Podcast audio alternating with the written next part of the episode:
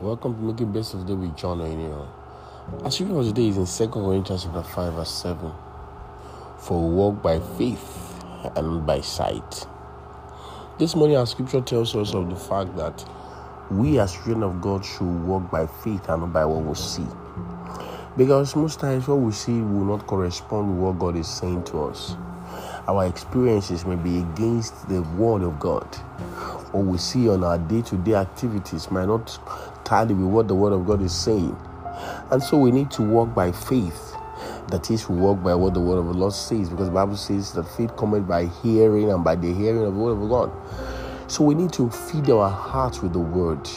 And then when we feed our hearts with the word, we now begin to move in the direction of having faith in God for we walk by faith and not by sight means that we now not can be controlled by what we see, we now not be controlled by what we hear, we now won't be controlled by the circumstances and situations that we find ourselves in every day.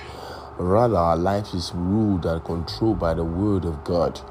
And then we stand sure on the promises that God has made for us that we shall be the head and not the tail, that we shall not beg nor borrow, but we shall lend to nations.